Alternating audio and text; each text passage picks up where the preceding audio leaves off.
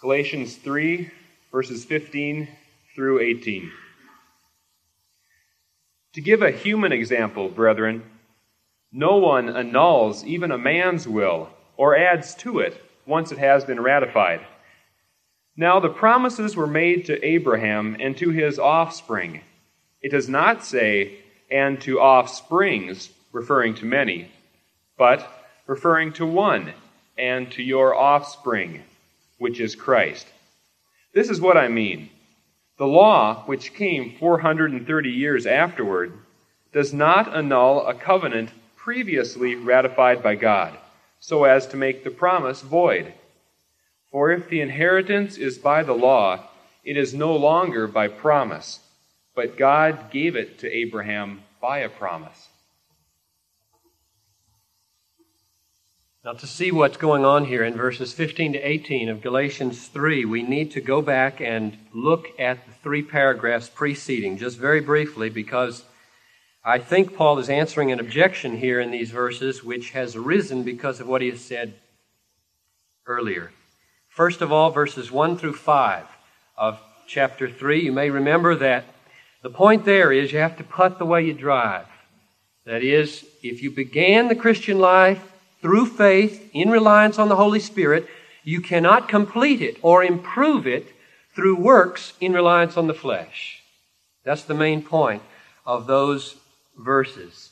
Some church members in Galatia had been bewitched into thinking that you could start the Christian life by faith, complete it by works. The Spirit, sort of a booster rocket to get you up out of the lower atmosphere, and then your rockets kick in to get you into a nice, smooth, round orbit. And Paul says, no, that nullifies grace and it dishonors Christ. If justification is by faith, sanctification is by faith. You begin and you go on and end the same way, by faith, not by works of the law. Second paragraph verses 6 through 9. What Paul does here is bring in the example of Abraham to support his initial point. Namely, he says that it was only through faith that Abraham was justified, and it's only through faith that we become the children of Abraham, not by works of the law. Third paragraph, verses 10 through 14. The same point is made, only here it's made negatively. The point is made, namely, that if you do try to go on and live your life by works of law, you're under a curse rather than under the blessing of Abraham. If you do engage in works of the law, then you're under a curse. Or, to put it another way, if you take the railroad track, the gracious railroad track of the law, on which the locomotive of the Holy Spirit is pulling you to glory in the Pullman car of faith. You lift that gracious railroad track up and make it into a ladder to heaven on which you will now climb by your strength into heaven, demonstrating thereby your merit and your worth. If that's the way you treat the law, then you're under a curse or you are a legalist. That's the definition we've given to legalism. That's what Paul is opposing here, that misuse of the law. Even though we're all under a curse for the pride of legalism, the paragraph closes by saying Christ became a curse for us so that we might have the blessing of Abraham and not the curse of the law. Now, What's the point of that whole unit, verses 1 through 14? I think it's this. You can't become a complete, sanctified Christian. You can't become a child of Abraham. You can't enjoy the blessing of the Holy Spirit if you are living by works of law instead of living by faith in the Son of God who loved you and gave himself for you. The effort to keep the law as a means of inheriting salvation or obliging God to bless you or man to bless you is a transgression of the law itself and brings the law's curse down upon you. And so the Judaizers in Galatia are wrong to teach the Galatians that they should supplement their faith with works of law. And Paul is bending all his efforts in this book to root out that deadly legalism from the church. Now, here we are in verses 15 to 18. And I think what Paul is doing here is answering an objection that the Judaizers probably would have raised having heard this argument of verses 1 to 14. And I think they would have said something like this Now, Paul, we don't agree with you about Abraham. We, we really don't believe Abraham was justified by faith the way you do. We think that faith and his works were done by him to show himself worthy of the blessing, and they did, and he received it by promise. But Paul, we'll just we'll just let you have that. We'll we'll start with that assumption that Abraham was justified by faith. Maybe that's the way God wanted to start his history with Israel. But Paul, you seem to have forgotten something.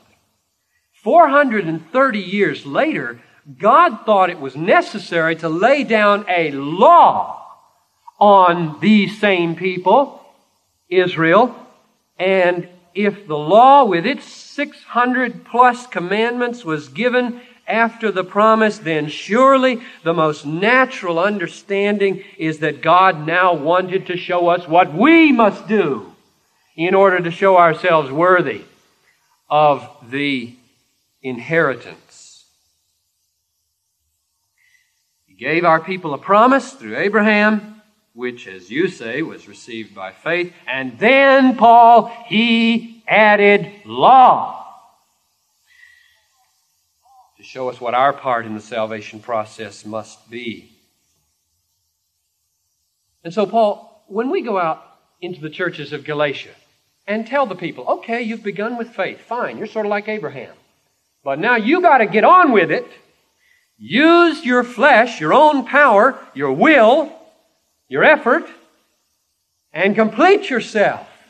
and Show yourself worthy of the final inheritance.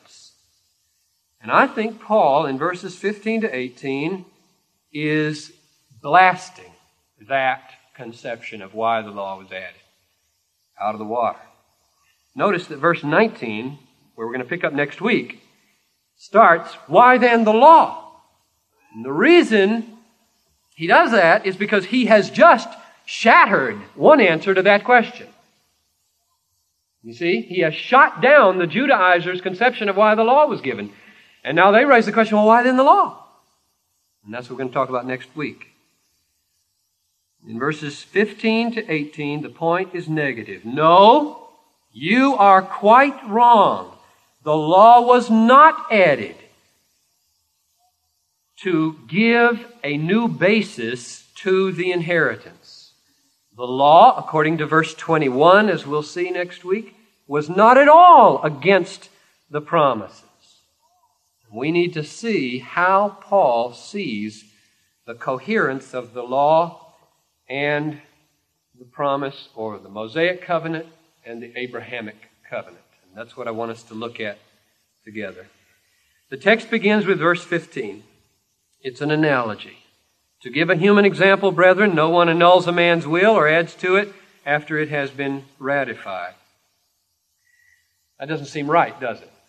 Because we all know we can add codicils to our wills and we can we can revoke them.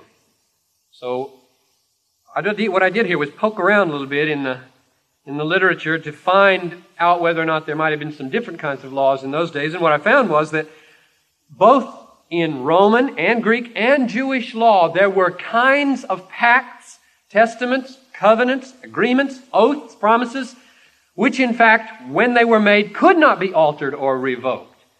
And so what Paul is doing here is saying that that's the kind of pact that had been made with Abraham. Covenant, will, call it what you like. When God made a promise to Abraham and established it on certain terms and stipulations, it was the kind that could not be revoked, rooted in God's own unchangeableness. Then, what becomes of the Mosaic Law, which is also given to those same people? Paul's point, verse 17, is this. He applies the analogy. This is what I mean, verse 17. The law, which came 430 years afterward, that is, after the covenant with Abraham, does not annul a covenant previously ratified by God so as to make the promise void. Paul agrees on two things with the Judaizers and disagrees on one very important thing. He agrees that it was God who made a pact with Abraham, and it was the same God who made a pact with Moses and the Israelites at Mount Sinai. Same God. He agrees also that to Abraham was offered blessing on certain terms, and to Moses and the people was offered blessing on certain terms. There they're in agreement. But that's where it ends, because Paul will not allow the Judaizers to put in his mouth the assertion that the way God offered blessing to Abraham is different than the way he offered it to Moses and the Israelites at Mount Sinai. Not different. They are not contrary covenants. They are not contrary ways. If in the law God had been telling Moses and the Israelites to earn their salvation. Then the covenant with Abraham, I think verse 17 means, would have been annulled. If God were adding stipulations that people supplement their faith now with works of law in order to show themselves worthy of the blessing promised to Abraham, the promise would have been voided and the covenant nullified.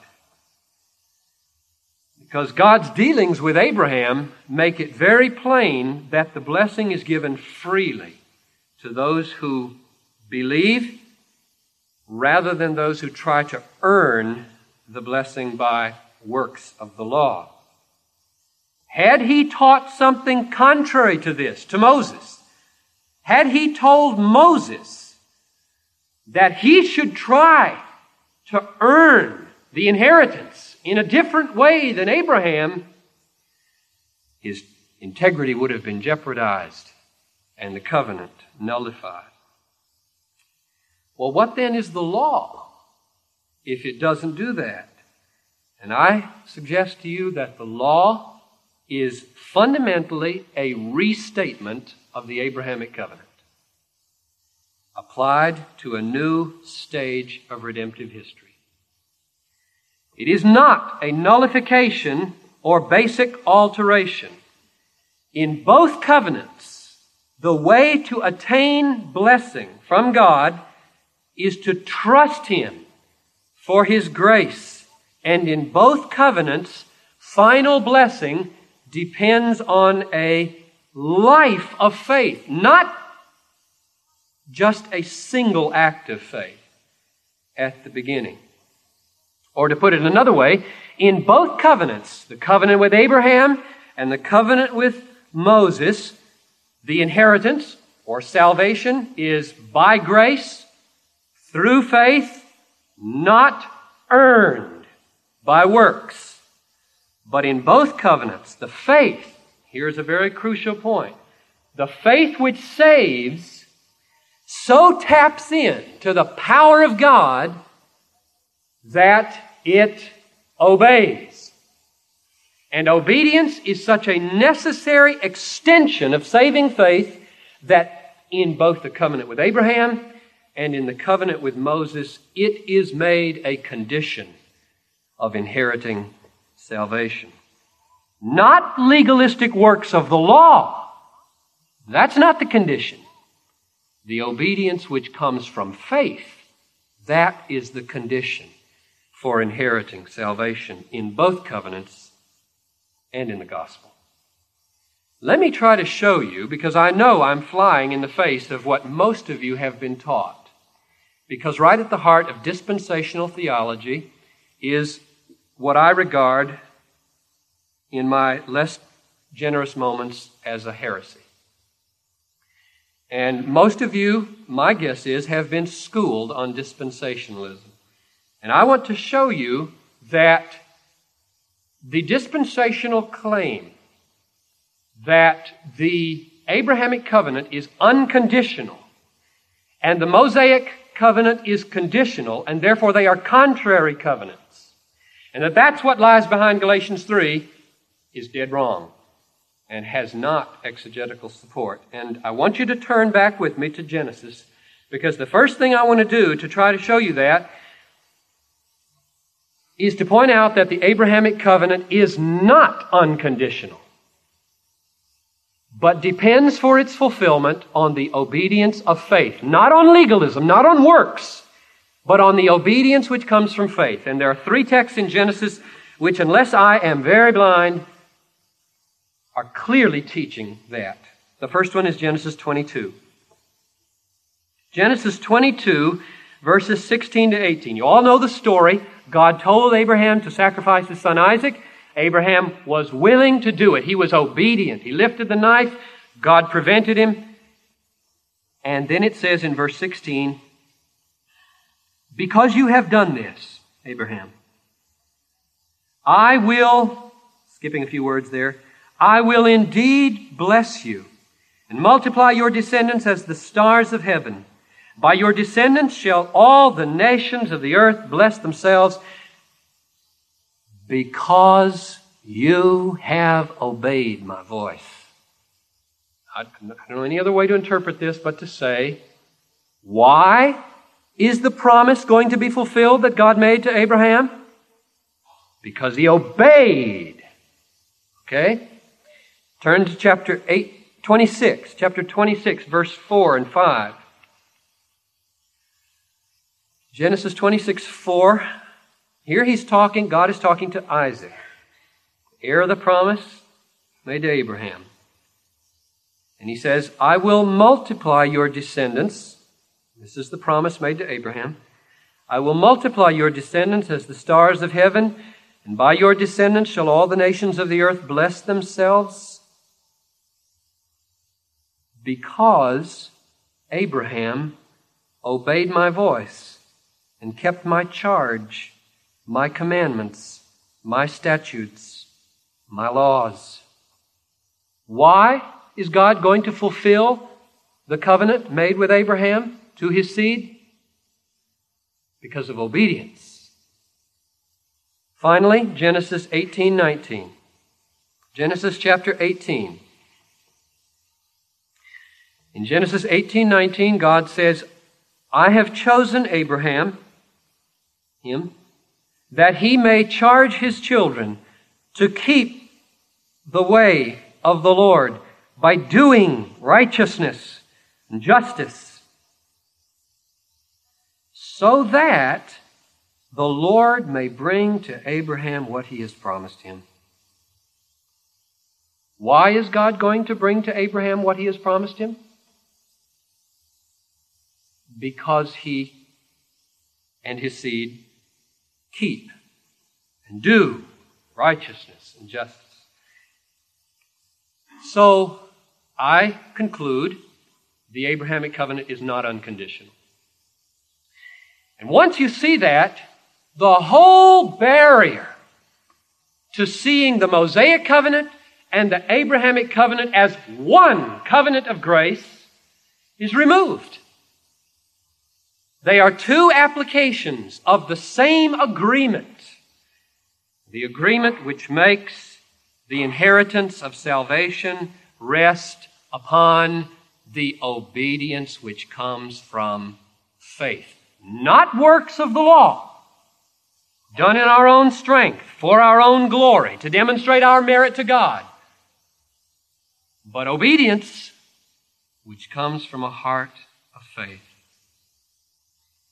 God's ultimate blessing does depend on obedience, but not on works of the law. And such obedience is simply a life lived by faith in God's power and love. And what the law is, is a description of the way a person lives by faith under the theocratic system of that day. Which is why, in our own day, I don't put any stock in testimonies which say, I have made Christ my Savior, but not my Lord. I don't believe it, never will believe it, unless somebody can show me I'm understanding the text wrong, especially when I read a text like Romans 10:9 which says if you believe in your heart that God raised him from the dead and confess with your lips if you confess with your lips that God raised him from the dead and believe and if you believe in your heart that God raised him from the dead and confess with your lips that he's Lord I probably have those backwards the point is in that text Romans 10:9 salvation is made to depend on confessing Jesus as Lord, the one who has the right to tell you what to do. And so, what, when I hear testimonies about people who have been to camp when they were 10 and accept Jesus, and then they say they live, quote, out of fellowship for 18 years or 5 years or 10 years, and, and then God met them and now they've made him their Lord, I just believe that they were saved in the second instance. When the law is given 430 years later, it is wrong to think that any fundamental changes were made in the stipulations of God's covenant relationship with Israel. Of course, there was a, a grand sacrificial system added to uh, foreshadow the coming of the Christ in his sacrifice for sin. But basically, the commands of the law are simply a general outlining of what the life of faith would look like in the theocracy.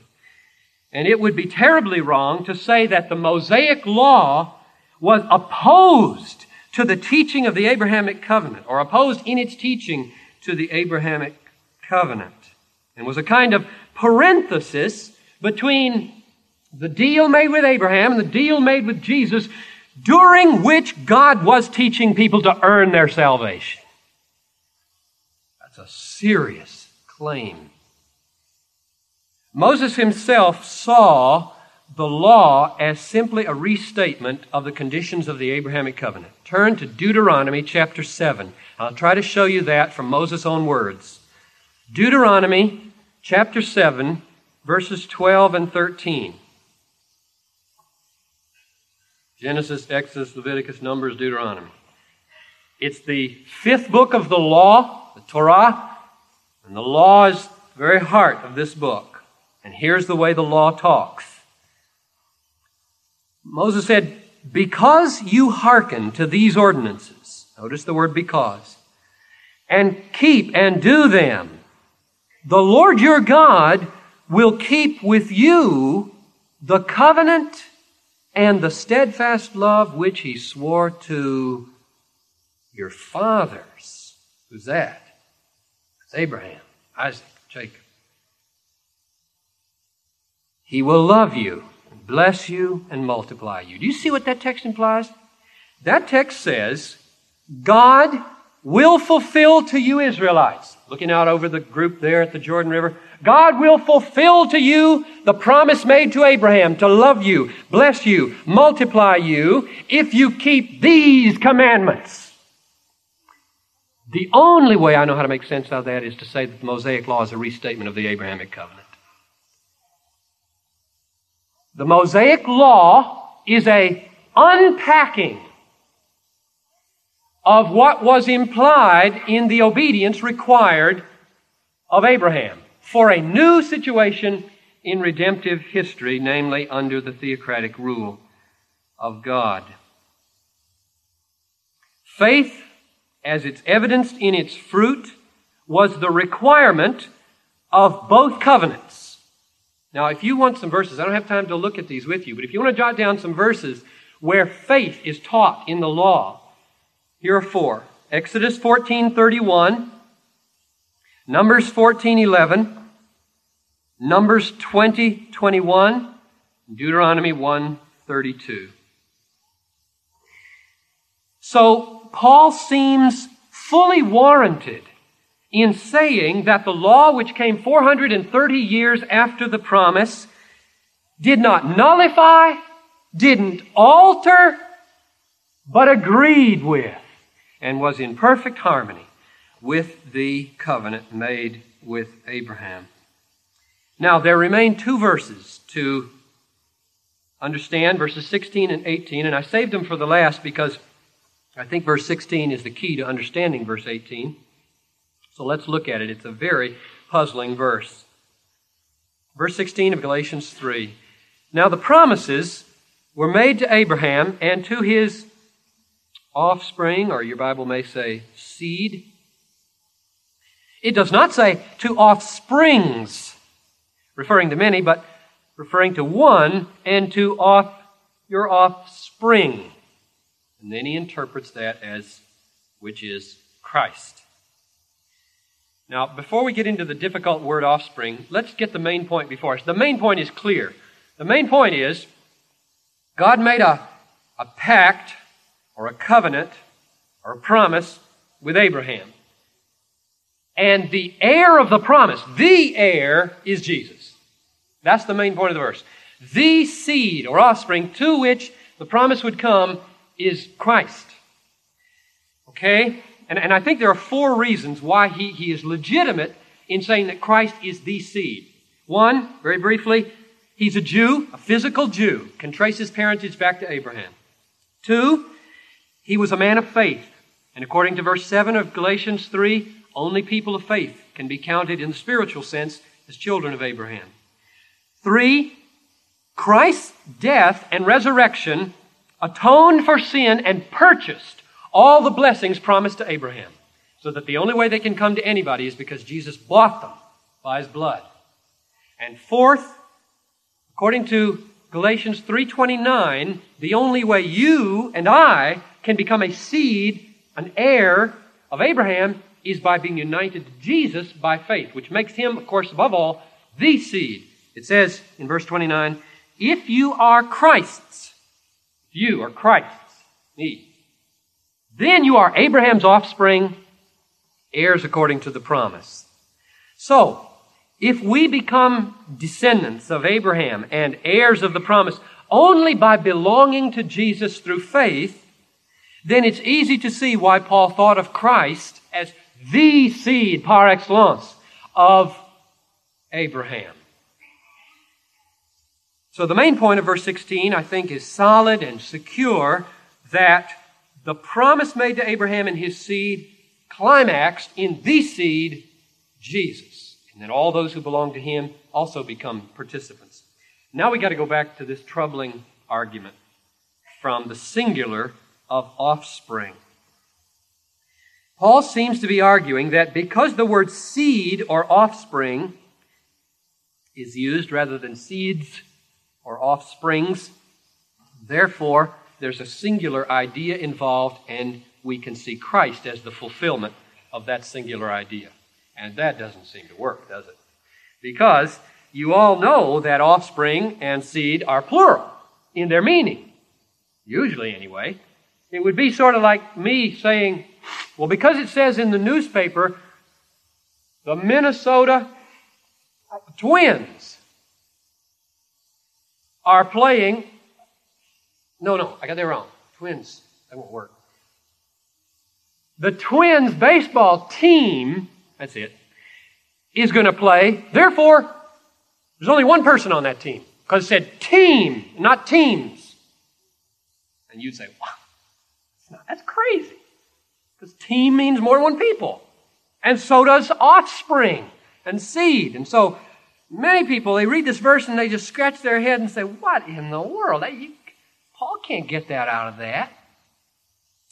Now, let me try to rescue Paul here. As Paul is no dummy.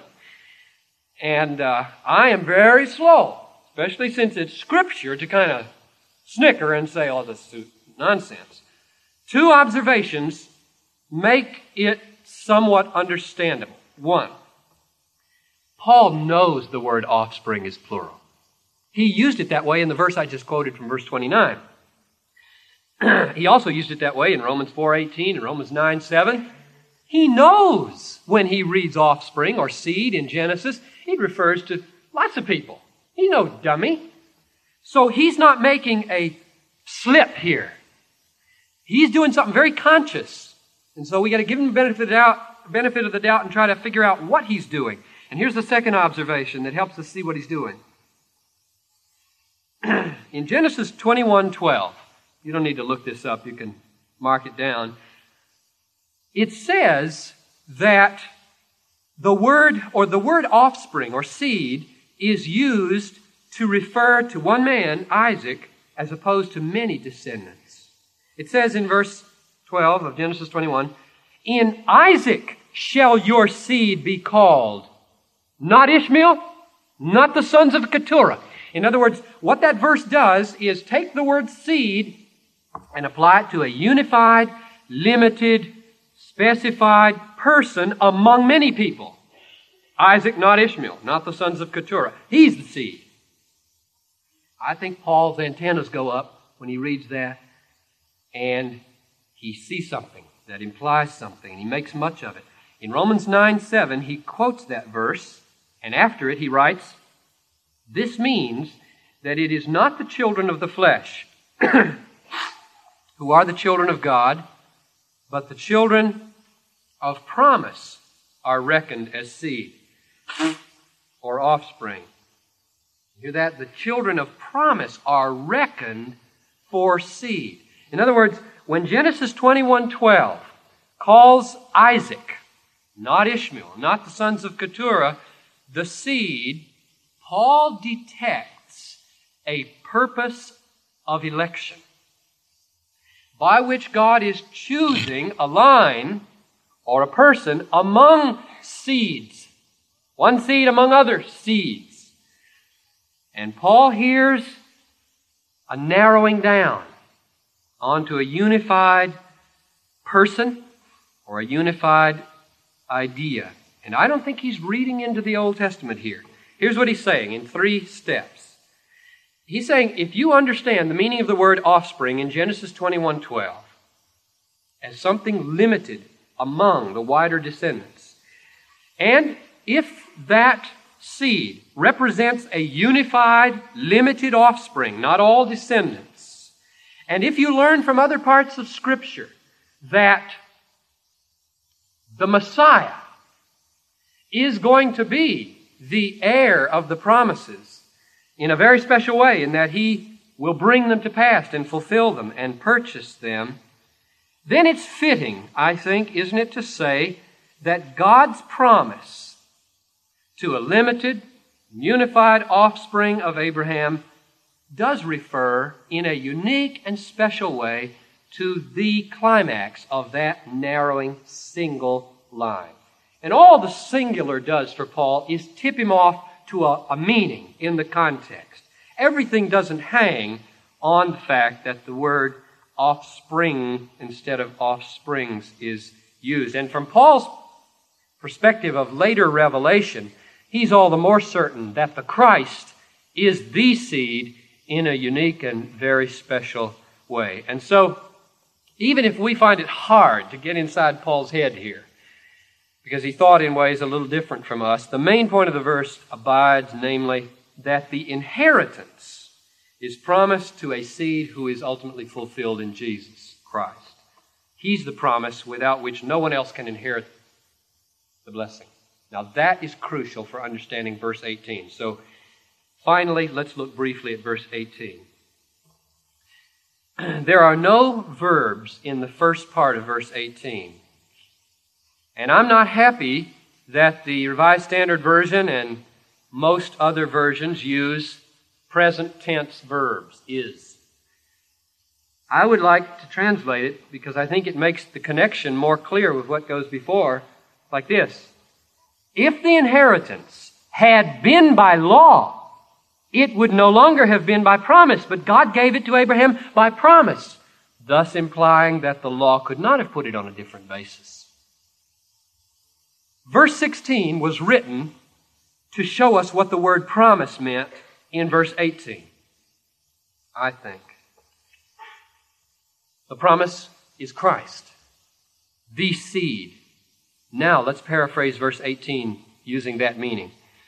If the inheritance, that is, salvation, had been achieved by means of the law, that is, by merely keeping Moses' commandments, then the way of salvation would not have been by the promised Christ.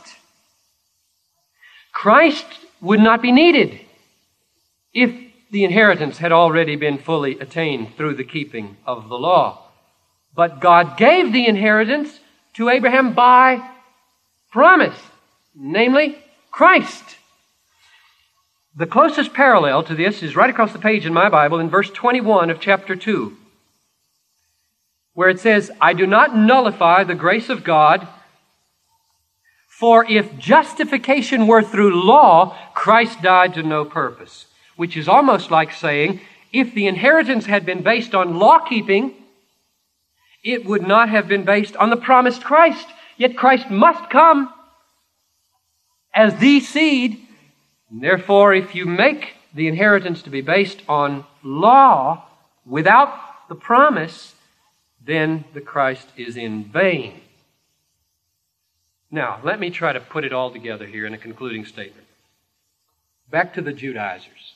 The Judaizers were going through the churches of Galatia, going in and out these churches teaching, and they were saying, all right, let's assume that what Paul said about getting started in the Christian life is right. Uh, that's sort of like Abraham. He got started with faith. But now, you Christians, you got to remember, God thought it necessary 430 years later to add a law. And surely that implies that it may be all right to begin with faith in a promise, but when the law is laid down, you got to start working. You got to start using your flesh, effort, will to show yourself worthy to God if you want to inherit the promise. So you see, Paul and you see churches, we're simply taking what God did in redemptive history in two stages and applying it to individual life in two stages. Get started with faith, fine, then move on to works. A lot of that in the evangelical church today. Paul's response, Galatians 3:15 goes like this in summary. There are among men and between God and man pacts kinds of pacts which cannot be altered or changed. God made such a pact with Abraham and his offspring.